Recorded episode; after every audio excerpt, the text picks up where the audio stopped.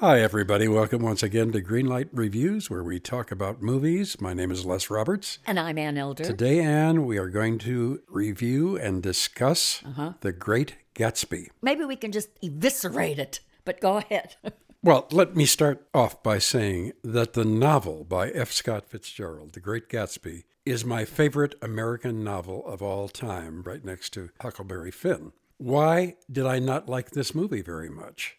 They told the story as they were supposed to, which Yeah. is about a man who comes out of nowhere. He's got a gazillion dollars, A man of mystery. a man of mystery. They don't know where he got his money. He buys this astonishing home on the Long Island Sound, and we find out all he wants to do is to be near the woman that he once loved, Daisy Buchanan. Mm-hmm. She is played by Carey Mulligan. Gatsby is Leonardo DiCaprio. This is supposed to be a love story, an incredible look on the super, super, super rich Of the 20s. of the 20s, mm-hmm. sure. Why doesn't this film work? I think one of the reasons for me, mm-hmm. because the Fitzgerald book is written so brilliantly. Poetically. Yes, it's hard to put that on film. They've tried to do it before. They did it in 1949 with Alan Ladd Yes. playing Gatsby, which turned into a gangster film, really. Mm-hmm. And in the 70s with Robert Redford and Mia Farrow. I love that. It was a good film. It wasn't as good as the book for me, but it was a good film. This is just not a good film at all. Not in one possible area is this a good movie. Well, I've got to blame the bulk of it on the director, Baz Luhrmann. He is a brilliant director. He has done some mm-hmm. astonishing things. He puts his own style, which is over the top, on everything. And he does this to Gatsby so that we begin with these incredible parties at his home. I've been to a lot of parties at rich people's home. Nothing ever like this, Ann. Mm-hmm. So I stopped believing that. Right. I stopped believing the way Leonardo DiCaprio played Gatsby. Right. We're supposed to care about him despite the fact that he lies, despite the fact that he has made his money illegally. He is a charming man, but he brags about himself so much in this film that I think, come on, even if I hadn't read the book, I know you didn't do all this stuff. What's well, the deal first here? of all, I want to say this is a disaster of a film. I'm tempted to call it The Great Ghastly. and I am going to call it that from now on because I think every element of filmmaking was sabotaged by the director. Right. I'm going to start with the casting. Leo DiCaprio is kind of a super all American iconic guy. He worked very nicely in movies like Titanic. He does not have the acting chops to pull off the mysterious, secretive charisma of a Jay Gatsby's. I want to compare him for a second to what Robert Redford did with this same role in 1974. Unlike DiCaprio, Redford has the ability to draw a wall around himself while he's on screen. That's important for a character like Jay Gatsby because you think you're seeing the real Jay Gatsby with Robert Redford playing him. But what you are seeing is just an image of Jay Gatsby. And that's the genius of Robert Redford's portrayal. You never really get to the soul of Gatsby because there is no soul to this man. Right. That made the character fascinating to watch. He also never really let down his guard when he was showing his great love for the Daisy played by the ephemeral and gorgeous and beautiful and very fey Mia Farrow. Those two had a kind of inane love affair that worked because that was the concept that Fitzgerald had in his head when he wrote The Great Gatsby. These are not about great people. The irony, the sardonic concept of The Great Gatsby was that these were very shallow people and they were living a very shallow existence.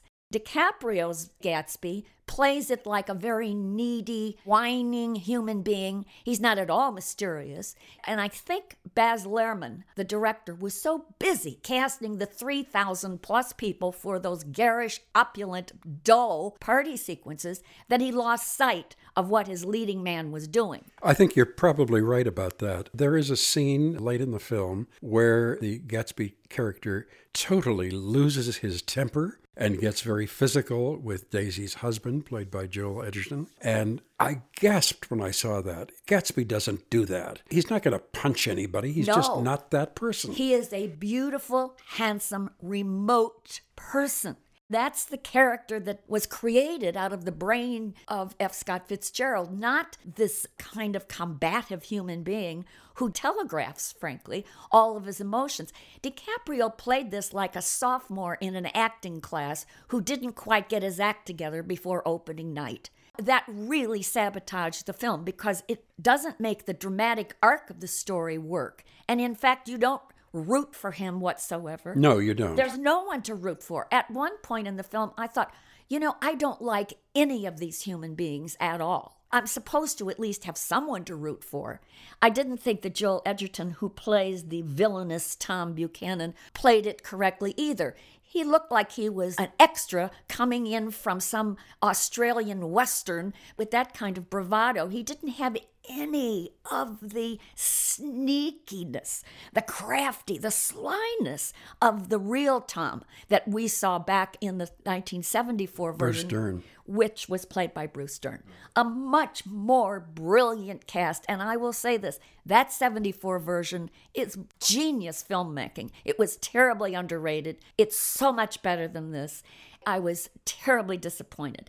The other thing, of course, that Baz Luhrmann did to destroy the Great Ghastly, he put a mishmash of Jay Z's music combined with some of the great classics of the 20s, like Cole Porter music and Gershwin's Rhapsody in Blue, in which Blue. came How out of nowhere. Dare he do this? The film was just a travesty. I thought it was a mess from beginning to end. I thought it was a big carnival. He didn't know what he was doing when he took on this project. He was very good, Baz Luhrmann, when he directed Moulin Rouge. His style is much better suited to a kind of comic serial opera presentation. He's not good with this kind of a project. Uh, not at all. He has no poetry in his soul. Apparently not. We can't ignore Tobey Maguire. Tobey Maguire plays basically the narrator of the story. He is a guy who's on the edge of success. He doesn't know anybody. He rents a small cottage right next door to the Gatsby mansion. He becomes very entranced with Jay Gatsby and who he is. Well, he's also the cousin to Daisy. Right. So Gatsby uses him to get to Daisy. Now, for me, and I have read this book maybe 10 times, and mm-hmm. I take something different from it every time I read it because I'm five or six years older each time. the last time, Nick Carraway, the Tobey Maguire character, is a social climbing rat. He really is. Yeah. And he comes off as a nothing role in this He's film. very bland in this film. I didn't care for his portrayal either. I think Sam Waterston did the 74 version. He was much better. Yeah. Again, these were great actors. Karen Black did a great job as Tom Buchanan's mistress. Isla Fisher, horribly miscast, terribly costumed. She looked like a cartoon like Betty Boop. Everything about this movie was a disaster. I've said it over and over again. I can't stress enough. This movie is really outrageously bad. It is a terrible disappointment to me. I have been looking forward for a year to seeing this film. By the way, it was supposed to have been released last year around Oscar time, and uh-huh. they Guess what? yeah, they held it off for 5 months. I felt dismal when I walked out of Yes. there. And I felt desperate too because I think DiCaprio was so miscast. If I heard him say old sport one more time, I wanted to rent an Austin Healey and run over him. That's how angry I was because he was so brilliantly bad. In the book and in the Redford movie, when the two men meet, Nick has been invited to the party and he doesn't know who Gatsby is. And he's talking to this gentleman that he met by accident. And he's saying, You know, is he a weird guy? And Gatsby said, I'm sorry, uh, I'm Gatsby. Sorry, old sport, I thought you knew. You just throw it off like that. You don't say it every five minutes. Really, it was one of the most disappointing movies I've ever been to. It lacked heart. It lacked soul. It was just nothing more than a carny ride, and it was a big ego trip for Baz Luhrmann. For me, The Great Ghastly was a great big fat failure. This one rates a red light for me all the way around. Okay. I'm not going to give it a red light, Ann, because the story is great. Well, go read the book. Exactly. Or rent the 74 version. Right. But I'm not going to take it over the side completely. If you have never read the book, The Great Gatsby, if you have never seen the Redford film, do so and then see this. Make up your own mind. For me, it's a very dim yellow light. Dim as in D, as in disappointed. Okay. So, a yellow light and an angry red light for the 2013 version of The Great Gatsby. We're going to be back to review another film very, very soon. We hope you will come with us. Until that time, my name is Les Roberts. And I'm Ann Elder. And Greenlight Reviews hopes that you don't have to sit through one of these wild, crazy, loud, and boring parties the next time we see you at the movies.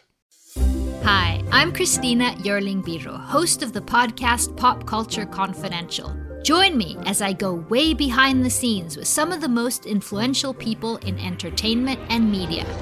Hear actors such as Succession's Brian Cox talk about his favorite characters to play. There always has to be a mystery. The audience have to be in a situation where they want to know what's going on. Meet studio execs like Pixar chief Pete Docter and learn his secret on how he makes us cry. Emotion is our first language. And so many others who are defining popular culture, from Obama speechwriter David Litt to Top Chef host Padma Lakshmi. We don't often think about food politically, or we don't want to, but it really is.